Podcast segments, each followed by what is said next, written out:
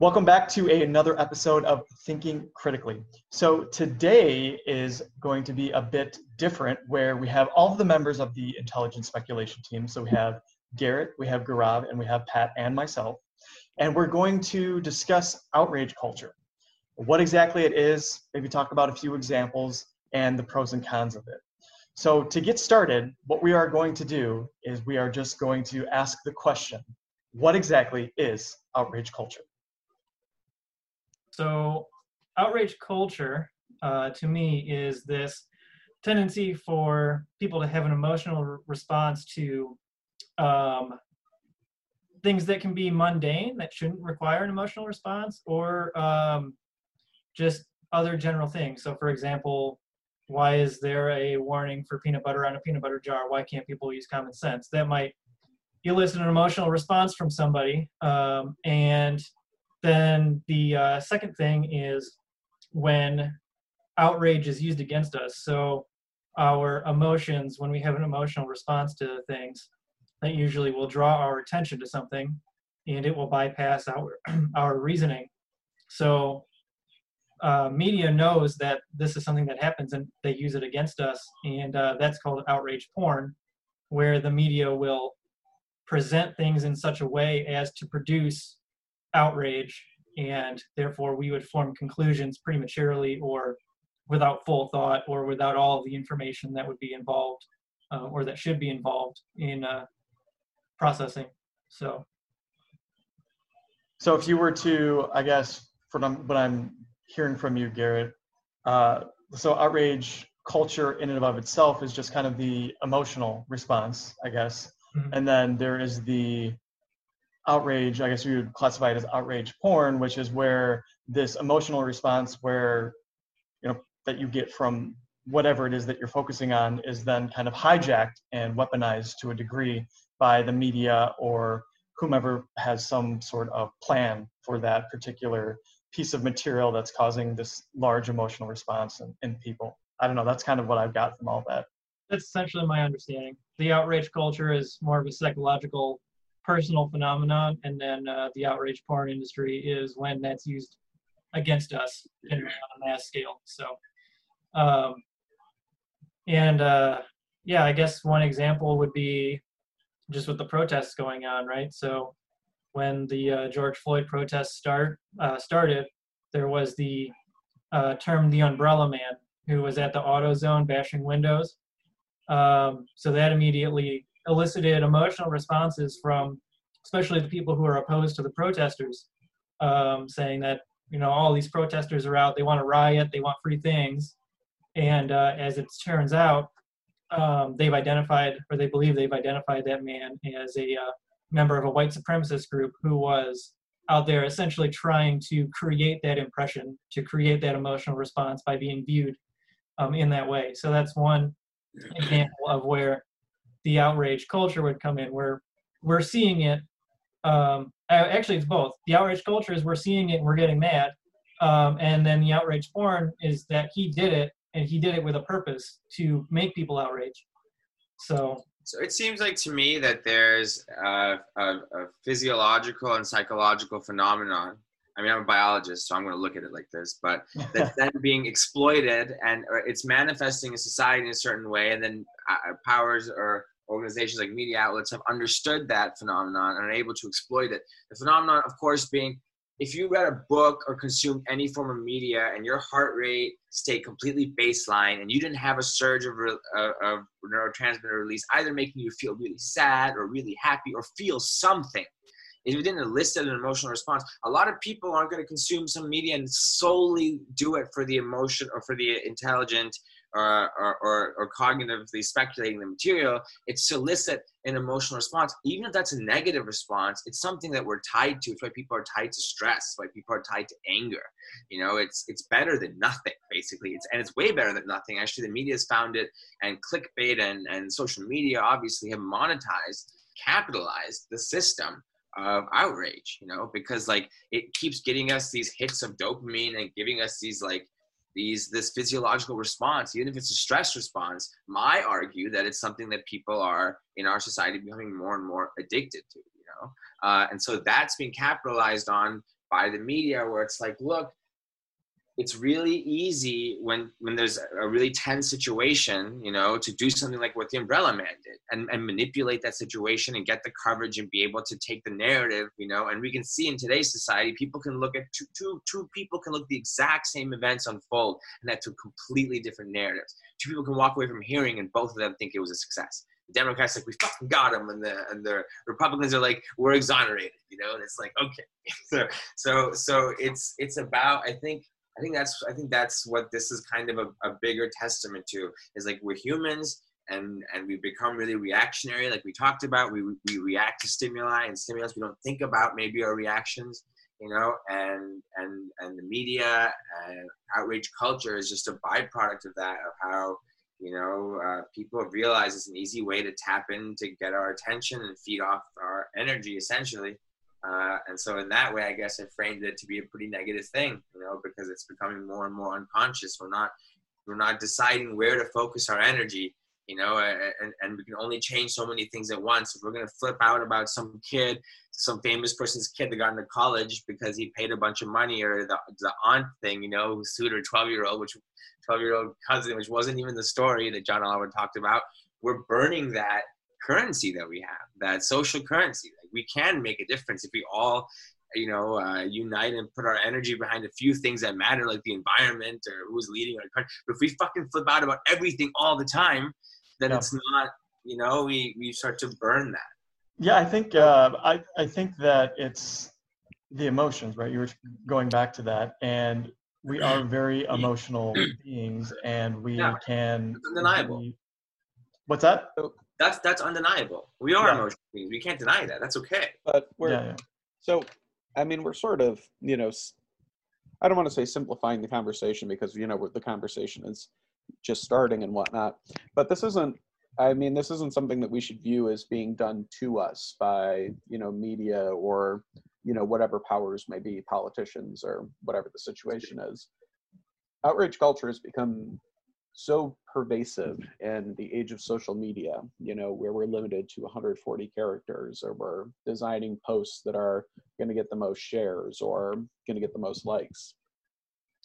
We've identified, whether this is consciously or subconsciously, certain buzzwords that are going to evoke emotions in people. And, you know, that is really what it fundamentally comes down to, like Garrett and Gaurav were saying, you know, evoking that psychological emotion or that psychological response. And we've realized, you know, as humans, and this is across all political spectrums, across the world, across, you know, geographic regions, religions, cultures, we've realized that we can we can elicit these psychological responses by hitting those certain buzzwords. So when we're writing out our tweets, you know, we're very unlikely to say, you know, something like, you know 600,000 abortions were performed last year. That's just not some. That's just a fact. That's not something that's eliciting an emotional response. But when you're like six born six six hundred thousand unborn babies murdered by by uh, unwanting mothers or something along right. those lines, like that's something that elicits an emotional response. I mean, you've got murder, unborn babies, like all those sorts of things. Um, but it's just it's just something that even distills down to our conversations that we have in our everyday lives.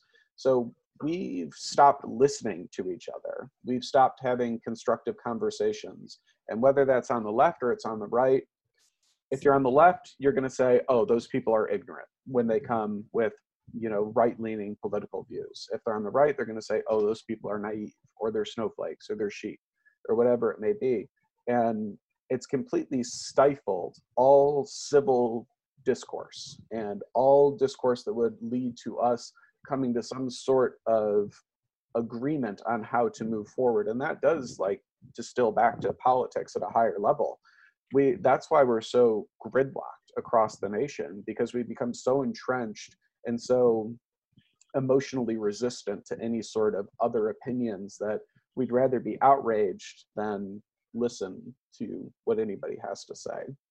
So I guess my whole point is this isn't something that just happens in the media. This just isn't something that happens in the government or among politicians. This happens in how we interact with each other on a day to day basis, whether it be in social media or in person. And it's so pervasive right now that it really you know demands that we that we go back we discuss it and we reevaluate how we're looking at certain situations because like rob said it's very easy to become outraged very very easy to elicit an emotional response and you know have that lead to some sort of action it's very difficult to sit back think critically take in all the evidence and then sort of go forward with a well developed opinion yeah people people have definitely gotten lazy I, I would call it lazy thinking um, and just letting the emotions get the best of them. It seems like, and it has. I think that the social media platforms have unfortunately exacerbated this. I mean, I think it was all, always a problem, um, as you have said, Pat. Uh, we are just emotional beings, right? In general, uh, the emotion centers of our mind can easily hijack our higher order thinking very easily uh, if we're not careful. And yeah. then once our higher order thinking is hijacked by the emotional centers of our mind, it's just game over unless you know how to properly mitigate it. If there's, if, if I, I would, I would reframe that. I would say if there isn't coherence and alignment between your emotions, I don't think emotions are fundamentally negative things at all. I don't think that they're just there to detract from our ability to think critically. Like I think they can definitely be used to guide us. You know, like uh, like like certain thoughts feel good certain this is a whole other conversation other thoughts don't feel good and it's like it's okay to use our emotions in like a, a, conducive way you know but but of course when there's not that coherence and there's not that alignment like we have both right? We have like we have our emotions and we have our brain you want to think of our heart and our brain. Like if you can if you can think of juxtaposing them together uh, then we can come up with more comprehensive solutions to things. If we're, if we're compassionate and we're thinking about like well what's best you know because um, as, as patrick talked about this is the way we interact with people on a daily basis you know? And, and we didn't get here overnight you know? And and another big thing i want to think about is like john oliver's bit about bad science you know? Like it's way more catchy to write a headline saying smelling farts cures cancer when when that that was that kills cancer cells when that was a ridiculous headline. It, the the actual bit was from a study that said certain sulfur compounds have shown novel promise in the treatment it, it probably meant like using sulfur in vitro you know? Like it was so far removed. So so this this this was a headline from the 70s and and it hasn't gotten much better. Scientific reporting and scientific journalism and, and the and the state it's gotten to is why we're all doing what we're doing because yeah. it's so fucked right? It's so bad. It's in such a terrible state and and people use data and science as a way to manipulate public opinion and it's and it's ridiculous. Or, or we should have a panel on hydroxychloroquine soon. That'll be well, I mean, to go back to your emotions comment, uh, what I was saying is, I mean, I don't think emotions are fundamentally bad or good, but it is a part of who we are, right? Right. And we have to be aware that our our best decisions comes from the our higher mind, right? So the neocortex. That's not the emotional center of our brain, and that is where that is what we need to engage if we want to make good good logical choices so if if the emotions are riled up, whether it be, you know, I'm angry or you know, or on the good end of the spectrum, maybe you know I'm aroused, if, you know, whatever, or I'm, I'm jubilous, uh, you know, I'm excited about something. Uh, you're not going to be using the parts of your mind that are best suited here, here's where I, here's rational decision making. So that's, I mean, I suppose that that's what I mean by you yeah, have but, to watch you have to watch out for but, emotions but John, I, and and I totally and I totally get that point. And I don't and this is the current situation that we're in has definitely evolved over the last few decades. And I do think that you have the 24 hour news cycle, social media, Facebook, Twitter, Instagram, and all that stuff to blame for the contribution to this outrage type of culture.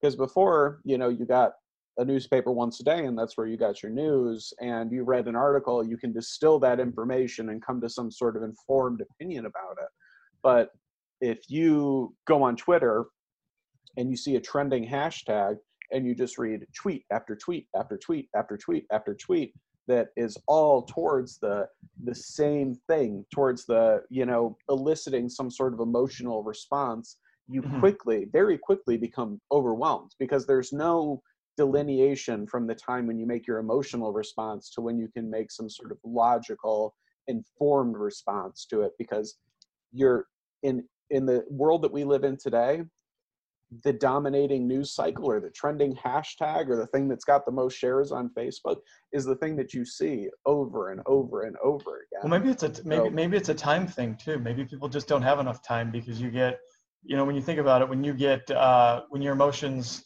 get riled up, or whether again what whether whether it be good or bad, usually before you are able to get back to baseline, it takes time, right? You have to Mhm. kind of step away and you have to give yourself some time to think about the situation. So if you're constantly being bombarded with outrageous headlines from all different aspects of social media or whatever new wherever you get your news uh, and you're constantly looking at it i don't know if you'd ever have a time to get out of that excited state uh, to actually begin to make better decision well i mean be able to have access to your higher mind because the emotions would be so riled up Well, moreover, so it takes time. It takes time to get all the information and all the facts, and we're already so predisposed to coming to conclusions immediately and then sticking to those conclusions because we never want to believe that the conclusions that we had are wrong.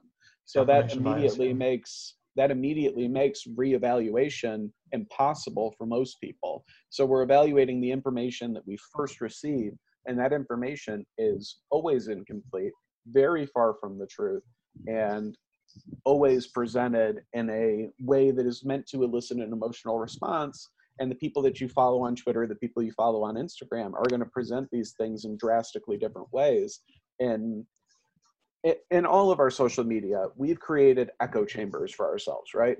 So we are very likely to follow people who agree with us, who share the same opinions, and this is true whether or not you're on Instagram or Facebook or or Twitter. You're very unlikely to be getting sort of different perspectives from multiple people from which you can ultimately draw conclusions. So when you've built that echo chamber where any thought that you put out there is going to immediately be accepted and sort of echoed, you do have some sort of lack of accountability when you're posting, but when you're receiving that information, also you're receiving that same tidbit of information presented in the same way from a hundred different people. So you're very unlikely to ever arrive at a conclusion that isn't that conclusion that's been presented to you. And I do think that part of it is laziness, like you mentioned before. People aren't going to go out and they aren't going to research other sources. And then the other part of it is people actually believe that they're informed. People actually believe that they're getting all of the information because they think that you know they're reading they think that they're you know looking at all these different tweets they think they're hearing opinions from different people but when the truth probably lies somewhere in the middle right like 50-50 if you're 85 to one side you're you're never going to get those like mediating 35% of the opinion that'll That's bring an you sort interesting of that thing. Yeah, I, yeah, I don't think anyone's ever going to be a perfect 50-50. I mean, it's going to be as long as you remain somewhere in the realm of reason, right? you know, A within- hundred percent, but I'm not saying I'm. I'm just saying that a hundred percent or eighty-five percent of their information all comes from you know one side, and Yeah. then ten percent will be from more moderate of that side, and then only five percent probably is actually presenting some sort of you know antithetical type of information that's not already coming in and supporting previously held hy- hypotheses. So Yeah, yeah. we're all subject to you know this confirmation bias where we all go out develop opinions in our heads and then we sort of look for the sources that are going to back up our opinions but then also we're you know emotional beings who form an emotional response and we've just sort of we sort of live in this culture where it's very in vogue right now to socially you know to socially drag people across the coals. If they've said something or done something and we don't have all the information but we see you know oh this person you know did this you know 10 years ago or whatever. We don't know Yeah. the context. We have no idea what's going on but we form that emotional response and we say, oh, wow, those people, you know, we're writing them off. We're canceling them to sort of bring in cancel culture. So somebody does something wrong and it's just immediately, you know, we've written them off, regardless of the context, regardless of the other information. And, you know, that's just, that's, that's where we are right now. I think going back to your, your tweet example you gave a lot, uh, a while ago about, uh, you know, unwanting mothers murder 6,000 babies, right? So something like that, it does two things. And um, I think the outrage culture, the word culture really fits well because when you put something like that out into the void of social media, the first thing it does is it draws all the people who agree with you. Mm-hmm. Some some dissent, right? Um, but you get all these people who agree with you pulling into one place, and it becomes this self-reaffirming thing. validation. Yeah, it's validating. You know, people are saying, "Yeah, I agree with this. This makes me mad too." Whatever. The second thing it does is it's it's a trap for anybody who would try to dissent. So you use the the loaded language, and it's like a it's like a thought terminating thought terminating cliche fallacy. So you use the the murder, you know, murder six thousand babies, and then somebody comes in there saying, well, you know, they're pro-choice or whatever, and now you've trapped them. So you can say, oh, so you just support murder, right? So mm-hmm. you've you've loaded the deck to not have a discussion about it you've just terminated it.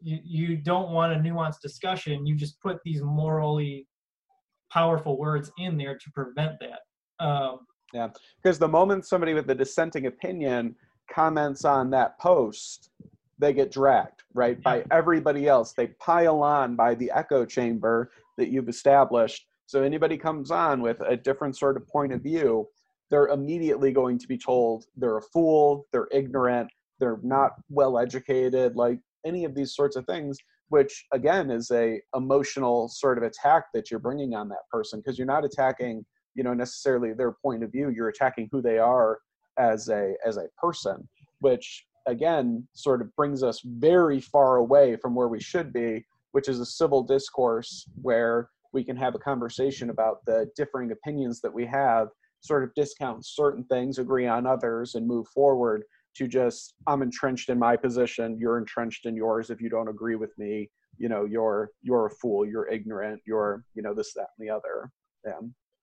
I mean from again from a more physiological point of view because that's how i'm going to look at this i think the laziness thing is a big uh, I think it unlocks a, a, lot of understanding into this. Okay, because I okay, I, I, I got to this conclusion because I wanted to disagree with you, John, when you said um, when you said you can't be in a state of intense emotion and make a logical decision um, because now it's been close to 100 days where I, I've, I've consciously taken time out to meditate, if not just once, several times a day. And so I think the delineation comes from unconscious emotion versus consciously guiding your emotion. Now, now the latter being, imagine being really upset or being not, or having health issues and having pain or something, and then trying to guide through your thoughts and through your irrational mind yourself to a place of of feeling gratitude of feeling like really grateful and really happy and really euphoric.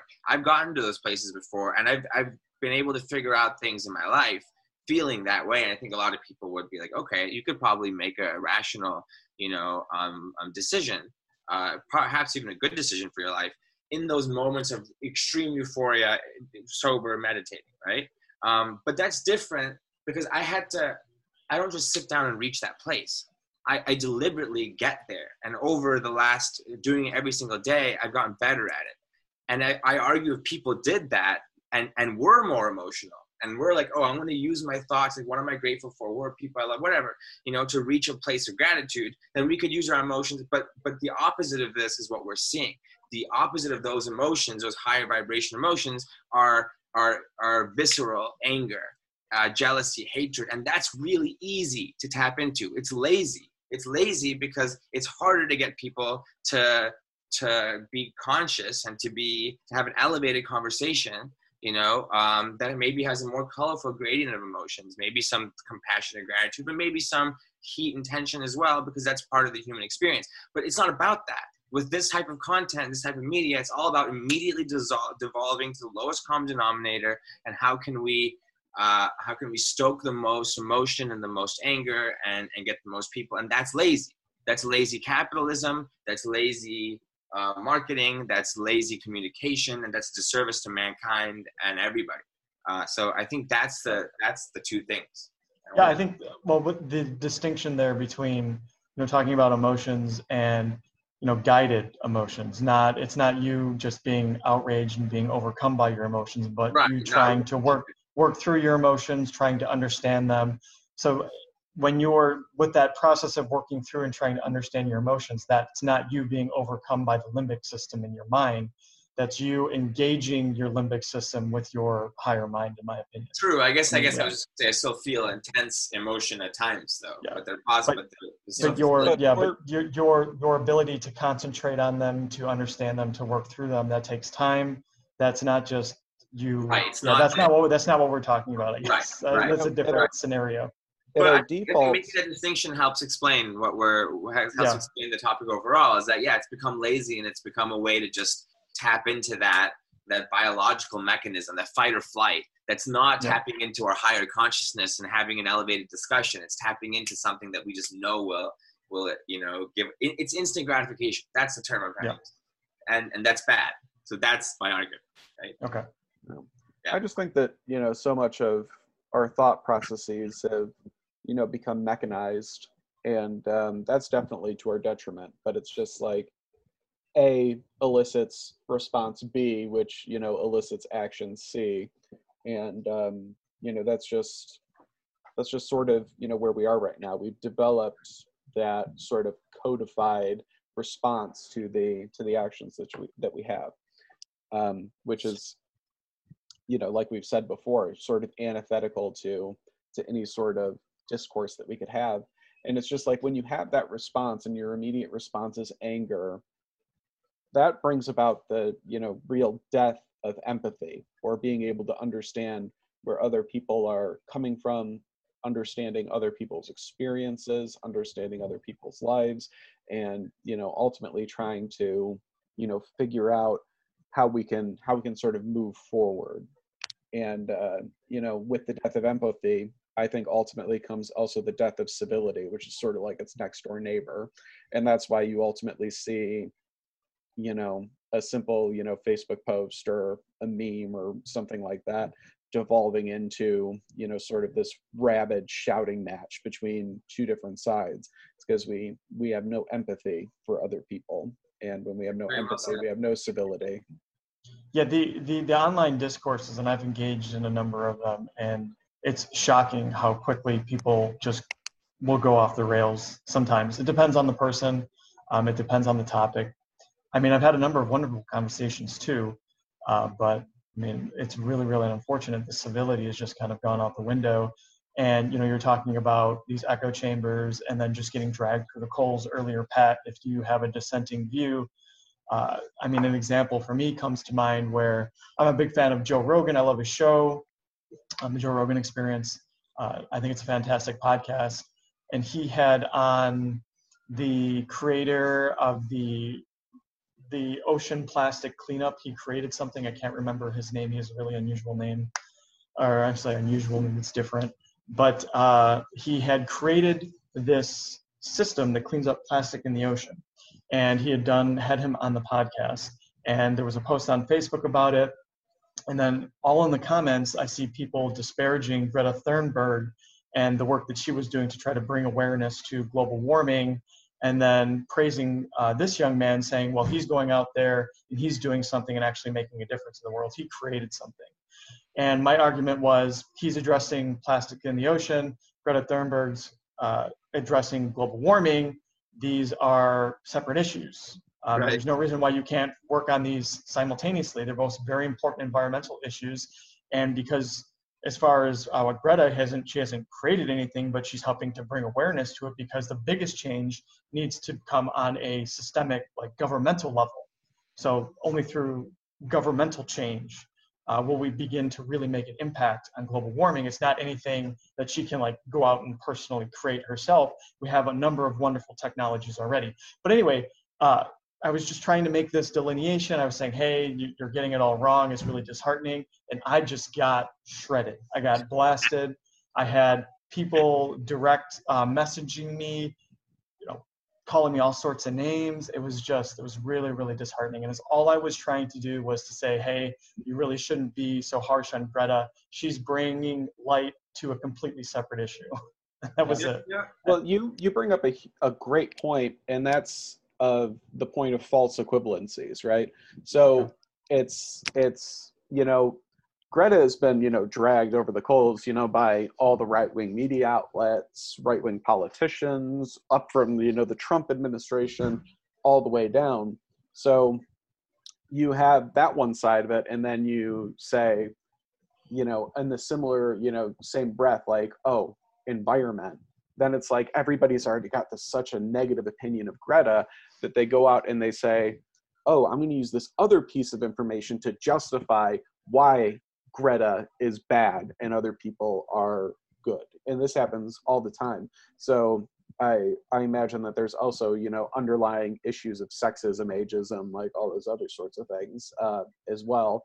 It, you know, nativism and ethnocentrism and like all these other sorts of things. Why people hate Greta? All these isms, yeah. yeah. All the isms, but there's definitely like, oh, you know, I got this underlying baseline hate for this person and I'm going to use this other piece of information to justify why I hate them and you know sort of support these these other people instead. Oh, it's so. it's ripe with logical fallacies for 100%. sure. Uh, this phenomenon, there's there's so many. It, it, might span the majority of them. Uh, you know, but I think it speaks to something larger too. Like is something I think about sometimes. It's like, at what point in our education or in the way people are being brought up are we not taught to like be okay with being wrong? I guess is like a really interesting thing you know? I guess like when did that happen? You know? Like when was it so bad for you to be wrong about something when that's so human, testing. You know? Maybe, maybe testing maybe testing is what did it because we just put an over emphasis on you know being right on the tests and for what? You know, what testing in general oh, like like testing grow, like growing testing. up like standardized oh, testing. I mean it's all about yeah it's all about testing, testing no, for sure standardized testing is a huge disservice and one of the one of the worst elements of of the public education system you know uh, i tutor kids in standardized testing all the time and the first thing i always tell them is nothing to do with anything except your ability to take this test doesn't speak to any any other part of your character, your ability to do anything. You know, it's, could, it's got to be bigger than that, though. Like, there's got to be some sort of fundamental cultural resistance to being wrong. Like I don't think it's just like I don't think that there's no, oh, no, no, right. no. I'm not. I'm not. I'm not saying. I wasn't saying yeah. that standardized testing oh, is the silver I, I bullet and we fixed I, that. I mean, I'm sure it's I, probably multifaceted, but I, I get anyway, it. But yeah. it's just like I don't think that you know we can arrive at a conclusion on that. But there's got to be there's got to be some other sort of sort of situation. If I had to guess, like an interesting study. It, it probably goes all the way back to the Greeks or earlier with the sophists you know as soon as you're charging money for information you have to make sure that you're at least giving information that's not going to be corrected because then you're on the line for the money you've earned teaching somebody. So that's kind of my guess. I think it's it's probably deeper than that too. I think it probably has some evolutionary basis just because people have become so uh, attached to what makes us different from each other. You know, like there's no biological basis for race. Literally, nope. there's there is no genetic. It's not like there's this this range of genes or profile that's like for a black person, and then it changes as you move across the globe, right? But so that's just one really stark example of how we use these constructs to separate ourselves from each other. And then so when we feel that separation, we need to validate that. And then so we we've been using more and more examples, in increasingly absurd, from everyday life to validate that since I'm different from you, now I must be better than you in these ways. So I must be right, more right than you. I must, and, and then we become to feel really defensive. And it's like, it's like, no, dude, just because I don't hold the same view as you doesn't mean I'm trying to attack your fundamental character. It's like, so is it is it then a power dynamic, which I think is you know an interesting perspective. So is it we must be more right than wrong in order to attain the most power and because um, I think that that's something that's sort of undeniable in society is the ultimate goal of you know every individual. You know, power, wealth, other that sort of stuff. As a scientist, the one thing I learned is like whatever I believe today could be disproven ten years from now. You know, like there obviously there's a gradient of like how sturdy some data is compared to other data for sure. You know, uh, like like gravity's pretty reliable. Like you know, I'm pretty sure if I drop my phone tomorrow, it's still gonna fall. You know. Um, well, there's one thing that's certainly indisputable, and that's that outrage and all of the other you know subsequent things that we've talked about are definitely antithetical to the scientific method there's no yeah. sort of evaluation there's no hypothesis testing there's no experimentation there's no willingness to look at other facts it is judgment yeah it is at its very fundamental core a judgment call that is, you know, sort of the exact opposite of what you would hope to see in any sort of scientific measure. Uh, so yeah, that that's definitely very very true. So one thing uh, one thing I wanted to say real quick because I was thinking further about the why why it's so hard for people to be wrong and what exactly are the origins. It's probably multifaceted. Uh, the, the answer to that may actually be evolutionary uh, because of, I'm sure you're all familiar with the phenomenon of cognitive dissonance, which is the emotional, the uneasiness that you feel whenever you have your uh, belief systems challenged because right. humans really, really want to be consistent. Right. Uh, and that is something that we all feel on like a primal level. That is something that is instinctual. Uh, uh, it's obviously something that you can work through because once you're aware of it, then you can figure out when it's getting the best of you. But being being right uh, is probably it, it, might be evolutionary. That that strong desire to be correct all the time, uh, and, and, and ha- maybe maybe it has maybe it has. I mean, if it's if it's evolutionary, that means that, it, that there's some sort of advantage to it, right? Uh, but obviously, it has disadvantages in today's modern society and that it's a disservice if you don't recognize this and admit that it's okay to be wrong because you can't be right all the time. Well, I mean, you you you you want to try to be as correct as possible, but it's okay to be wrong, and you have to update it based off of new information. But as far as the origins of it, I mean, it may be just a fundamental aspect of human nature. I think I think the book *Sapiens* talks about you know just this leap in evolution we've made and how we have a lot of uh, physiological, psychological, evolutionary framework that hasn't been able to update uh, yeah. at, the, at the pace we've evolved, you know? So it's like, yeah, you need to be right when you're like, hey, there's a mountain lion over there. So if you're going to go over there to go hunting, watch the fuck out or you're going to get eaten. Like that's really beneficial because then someone dies if you're wrong and then that has huge implications for your tribe and it's just a mess, right? Um, but, but it's like now we're, we're judging, we're making snap judgments on on really especially when it comes to videos okay? It's like the first five seconds comes out and there's a whole public wave of opinion and then it's almost like it's planned that way. It's like then the next 10 seconds comes out and then it's a whole nother and then the and then the whole minute video is released you know? And it's like it's like well we've already been judged jury and executioner a thousand different times you know? From the first moment we saw the first clip or the first little bit of information was out there and and this goes even further into weaponized disinformation. Uh, uh, weaponize information, weaponize disinformation. Yeah, campaigns. You know, it's like they know they're going to elicit an emotional response for you.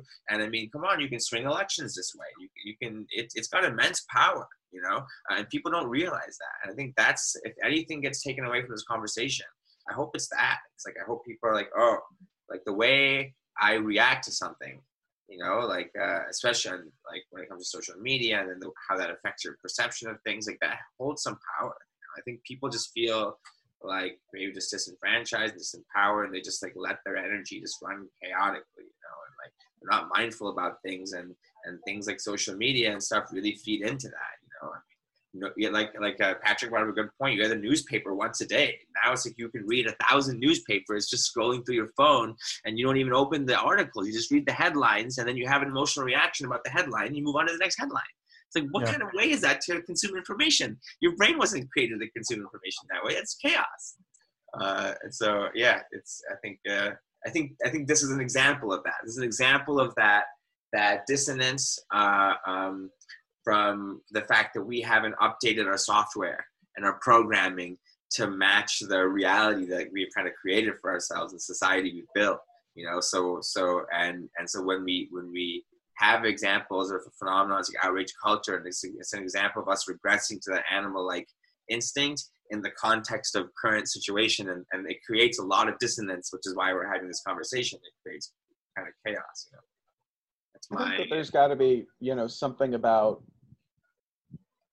i think that so i have two points. I think that one um, you want to be right because you want to be accepted right? You want to maintain the you want to maintain the opinions of your tribe or your faction or your echo chamber or whatever it may be because to have a divergent opinion ultimately means exile from that group right? And then you've got to start over. So i think that that's a, a survival evolutionary mechanism right there and then i my second point is i think that people are ultimately very get very apathetic and get very comfortable with the status quo. Digesting new ideas new information is you know very difficult and challenging not just you know in its level of difficulty but challenging to your fundamental core beliefs that you've probably held for your entire life um, and your parents held before you and their parents held before them. But when we were you know challenging you know the the uh, the earth is the center of the universe the geocentric theory like and moving to like the heliocentric theory you know. And galileo was exiled you know he had you know solid science but you know nobody wanted to listen to it and the church ultimately did not want to have their you know ideas challenged. And you know you see that you know throughout history by all of the institutions that are in power and that sort of relates back to you know the maintenance of power and achieving power or attaining power um, the people who have it want to stay in it, right? So they're going to do whatever they have to do to maintain that power. And ultimately, that leads to a disregard or a you know deliberate sort of manipulation of fact and reason so their paradigm or their status quo isn't going to be shifted into something that's new so i think that that can't be discounted either yeah, I think you made a great point about humans wanting to just fit in. Um, that is a very, very strong thing that all people want to do is to fit in with a group. Um, because, you know, from a survival standpoint and just from like, just a mental health standpoint, uh, from an evolutionary, from an evolution as well. Uh, yeah, I mean, you want to fit in, right? I mean, there's, and it's it's important to belong. So in order to just kind of keep the peace within the group, so to speak, you kind of so you, you identify with the group, right? And then you kind of adopt the group's norms, the philosophies, the ethos, or whatever you want to call it, of the group. And then if you, as you said, Pat, all of a sudden you are challenging group norms, that can be very, very bad for you as an individual. You could be ousted, and then if you're forced to survive on your own, I'm not talking about in today's society, but let's say in the past, you're forced uh, you're forced to survive on your own, uh, that could lead to death, right?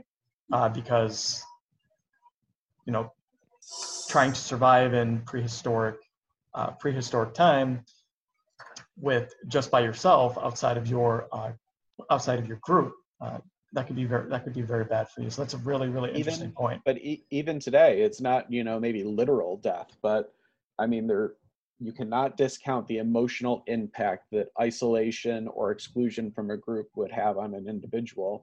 And it oh, might yeah, not, of like course. Said, isn't going to lead to literal death, but you know, emotional stunting, mental health issues, depression, all that sort of stuff. Cer- cer- certainly in the immediate until they were able to work through it. And hopefully yeah. it wasn't so bad. I mean, for some people, they, they take their own lives, which is awful. Uh, so it's quite literally when they are shunned from their groups or certain aspects of society and they feel so uh, despondent that they that there's no way out that they take their own life. I mean that's that's awful. Uh, but yeah, yeah, yeah, definitely. With the uh, that still happens.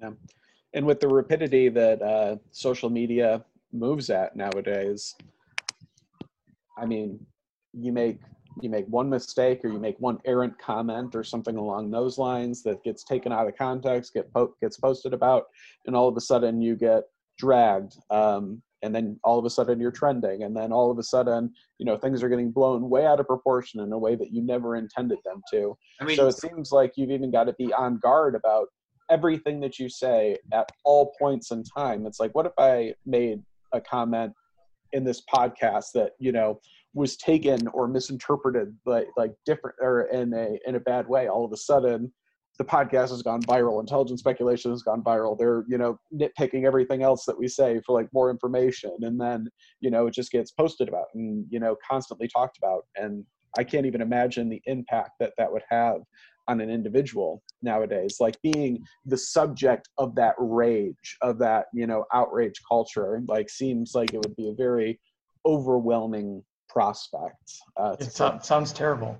It sounds yeah. it sounds like a really really unpleasant experience. And we've all experienced it yeah. at, at some level, like you said with the Joe Rogan podcast. It's like I'm I'm off Facebook now, literally off Facebook because I can't handle all of the all of the nonsense, all of the day to day just outrage that you see, you know, from from everybody. You know, whether it's you know friends or family members or you know other people that you know or acquaintances. It's like, oh my god, how does that person believe this? It's like that i become enraged. I'm not susceptible and i'm certainly not perfect. Mm. and you know i'm i'm suddenly sitting there like how do i possibly separate the person who can post something like this from the person that i know? And how can we go on and proceed to continue to have that sort of relationship? It, it becomes very very difficult to to do right? To separate the words of somebody on social media or the things that they post or the articles that they share and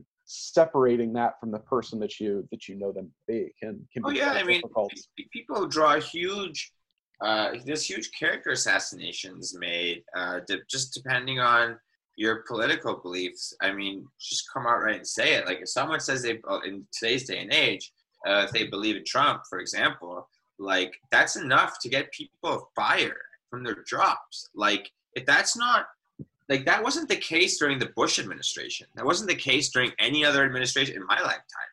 You couldn't just be like, like you know, and and and is there a risk in me just saying this? Yeah, because this is this is the world we live in, you know. But if people aren't going to have the courage to have fucking discourse, then like that's the greatest disservice to humanity. Like we were put on this earth with the ability to speak to each other, and like and like it's a really uh, um, novel thing. I feel like it's a really a really human thing to have like a, a debate about something and to exchange views and to like for people to to accept new premises and dissolve old constructs. I think that's part. That's really what makes us different from the beasts. You know, it's like we can do that. We have that capacity of, of consciousness.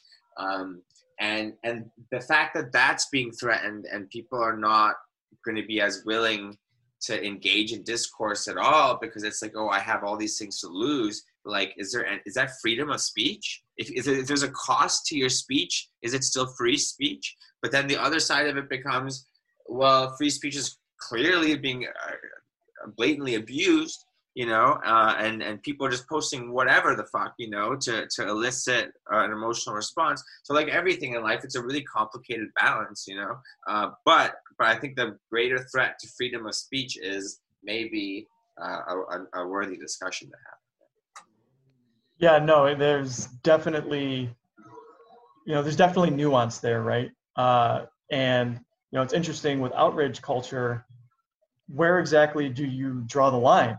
Right. Uh, when uh, because you're going to get things across the spectrum, and there are absolutely legitimate reasons for people to push back and be outraged, right? right. Uh, I mean, if somebody does something completely ridiculous off the wall, society shouldn't tolerate it, particularly somebody in power, and right. then they should be pushed back against to some degree. Now, I don't think that you know they should be you know completely publicly humiliated. You know, some of the degrees to what has happened to individuals in our society. I don't know if I necessarily agree with that, but there should definitely definitely be a pushback, and it shouldn't be. I wouldn't say it shouldn't be tolerated, but then the the outrage is definitely justified, in my opinion. Uh, so uh, it's difficult, right? You don't want to just get outraged at everything just because it's fashionable and you know it's something to do.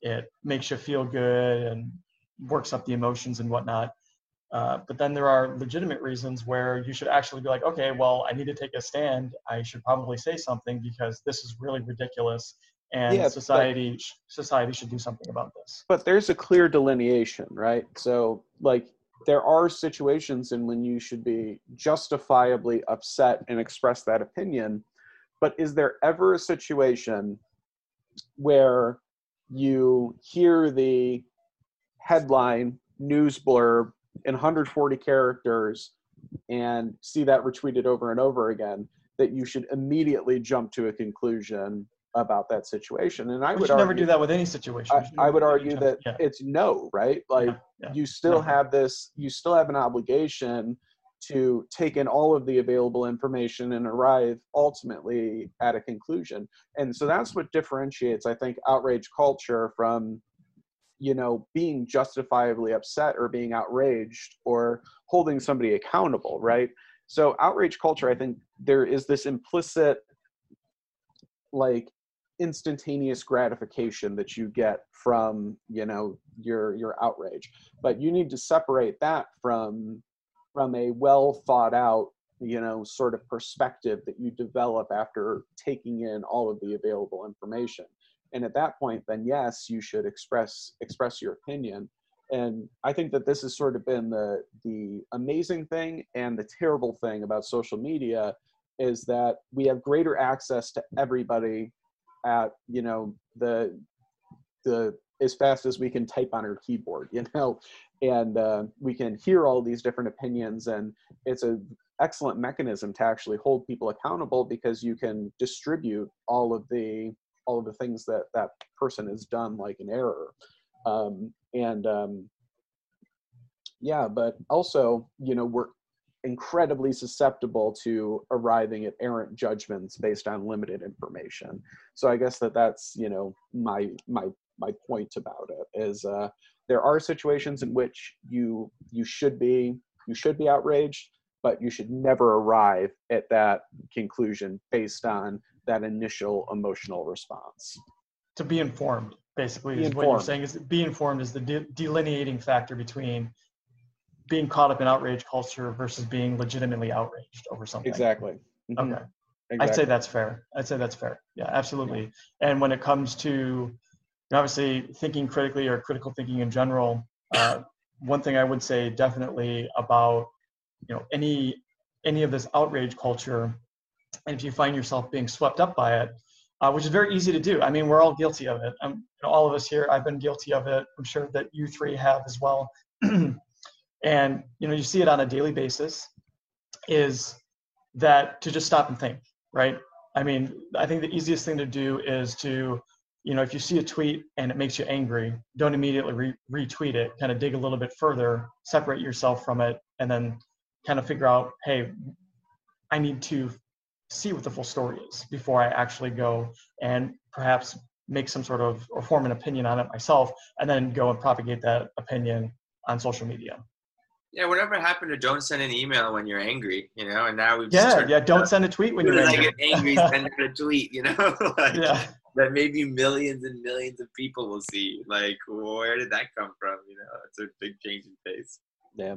I can't even count the, you know, amount of times that I've heard like somebody's like, oh, I tweeted something and then it went viral and then it's like, oh my God, what did I do? Like I had 50 followers and now um a para- a social pariah and what now what not now it's like whatever you do whatever actions you take in the in the day and age where everybody has equal access to information or maybe not necessarily equal but at least everybody in the united states with a wi-fi connection does you are going to be held accountable for absolutely everything you say for better or for worse because i've said a lot of stu- stupid stuff like a a hundred percent.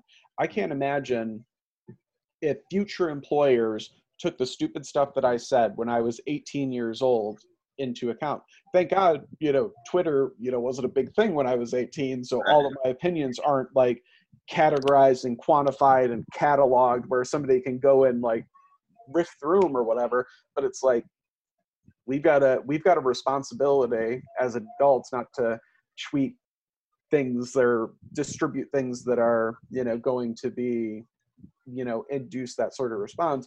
But we've also got to you know teach our children and the you know the younger generation that everything you do has consequences. And uh, i mean that's like i said for better or for worse but yeah i i don't know so we've just got these varying degrees of of accountability in or in society like predating this current paradigm like we would have had varying degrees of you know what's acceptable and everything like that but it would be you know kept between a few a group of a few people where now everything that you say is going to be distributed to you know an unlimited amount of people scary kind of to think about.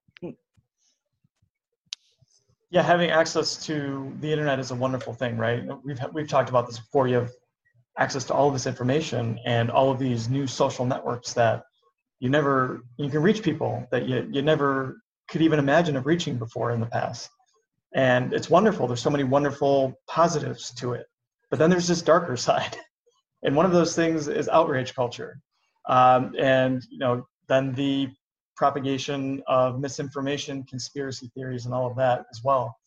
But yeah definitely the outrage culture i think is something that people really, really need to look at hard as a society and ask ourselves what it is that we're doing, and that it's okay to have a formed position of outrage, but engaging in actual outrage culture of where you just get kind of whipped up and then you're making decisions on the fly about spreading information just because it makes you feel good in the moment like that's just i don't I, that is a that is that is a detriment to society uh, in my opinion. We're doing yeah, We're doing it speaks to the value of this. I think it speaks to the value of thinking critically, and it might be a good, uh, you know, note to tie it together on. Um, but yeah, I think it just speaks to the value of like we're taught how to do certain things like math or science, and then but we're not taught how to do things in today's age, like how to consume media uh, consciously right? And like we don't realize, I don't think we realize the impact that the media has on us and the way we consume it. If we're really mindless about the way we consume it, then it's going to unconsciously have a big impact on us. You know? But if we can learn how to be critical and about the way we approach information in general, you know, and and and even beyond that, we just talked about a really fundamental thing about not just being less reactive. You know if you're in a situ- situation with someone else and you're getting heated and you're getting angry like obviously the better the it's it's indisputable in that moment the better thing to do is to try and take a step back breathe and then approach the situation again. That should be your response when not just when you're with someone else and you have that emotion because that, that it's not about the other person it's about the emotional reactions happening inside you in that moment right? Mm-hmm. So so it can be from a tweet, it can be from a headline, it can be from anything. And then if you're just gonna res- like like regurgitate that toxicity out into the world with your little megaphone on Twitter or whatever, you know, then like then like what are you doing? Like what what are you doing for yourself? And then and then not, and then what are you doing for other people? Know, it's like misery loves company. You know, like that's really all that gets at. Um, and so, yeah, I think people should just learn to be more conscious and mindful about the way they approach information. They should, they should be conscious about how, how they uh, approach it, you know, and, and when, and just like, and not just let it get the better of them, you know, um, because it can and it does and it will if we don't do better. That's all. We can never control what others are going to put out there, what others are going to say, what others are going to do, or what are they going to think. But we can always control how we're going to react and what we distribute and what we believe. So that's what we need to focus on. We need to focus on being better digesters of information, better at coming to conclusions, and ultimately just better people, better listeners. And um, yeah, I think that that is a, it's a good point to uh, sort of you know tie it all together like you guys have been saying. Cool. Yeah absolutely. So i think that that's probably a good uh, good spot to stop uh, unless Gaurav did you have anything that you wanted to add at the end? Otherwise i'll just go ahead. Yeah? Everything sounds good? Everything sounds good? All right wonderful. Anyway for all of those uh, those of you that have tuned in to listen and to watch and or watch uh, thank you so much. Stay tuned for more great content in the future. We certainly appreciate you and take care everyone this podcast is brought to you by Final Stretch Media.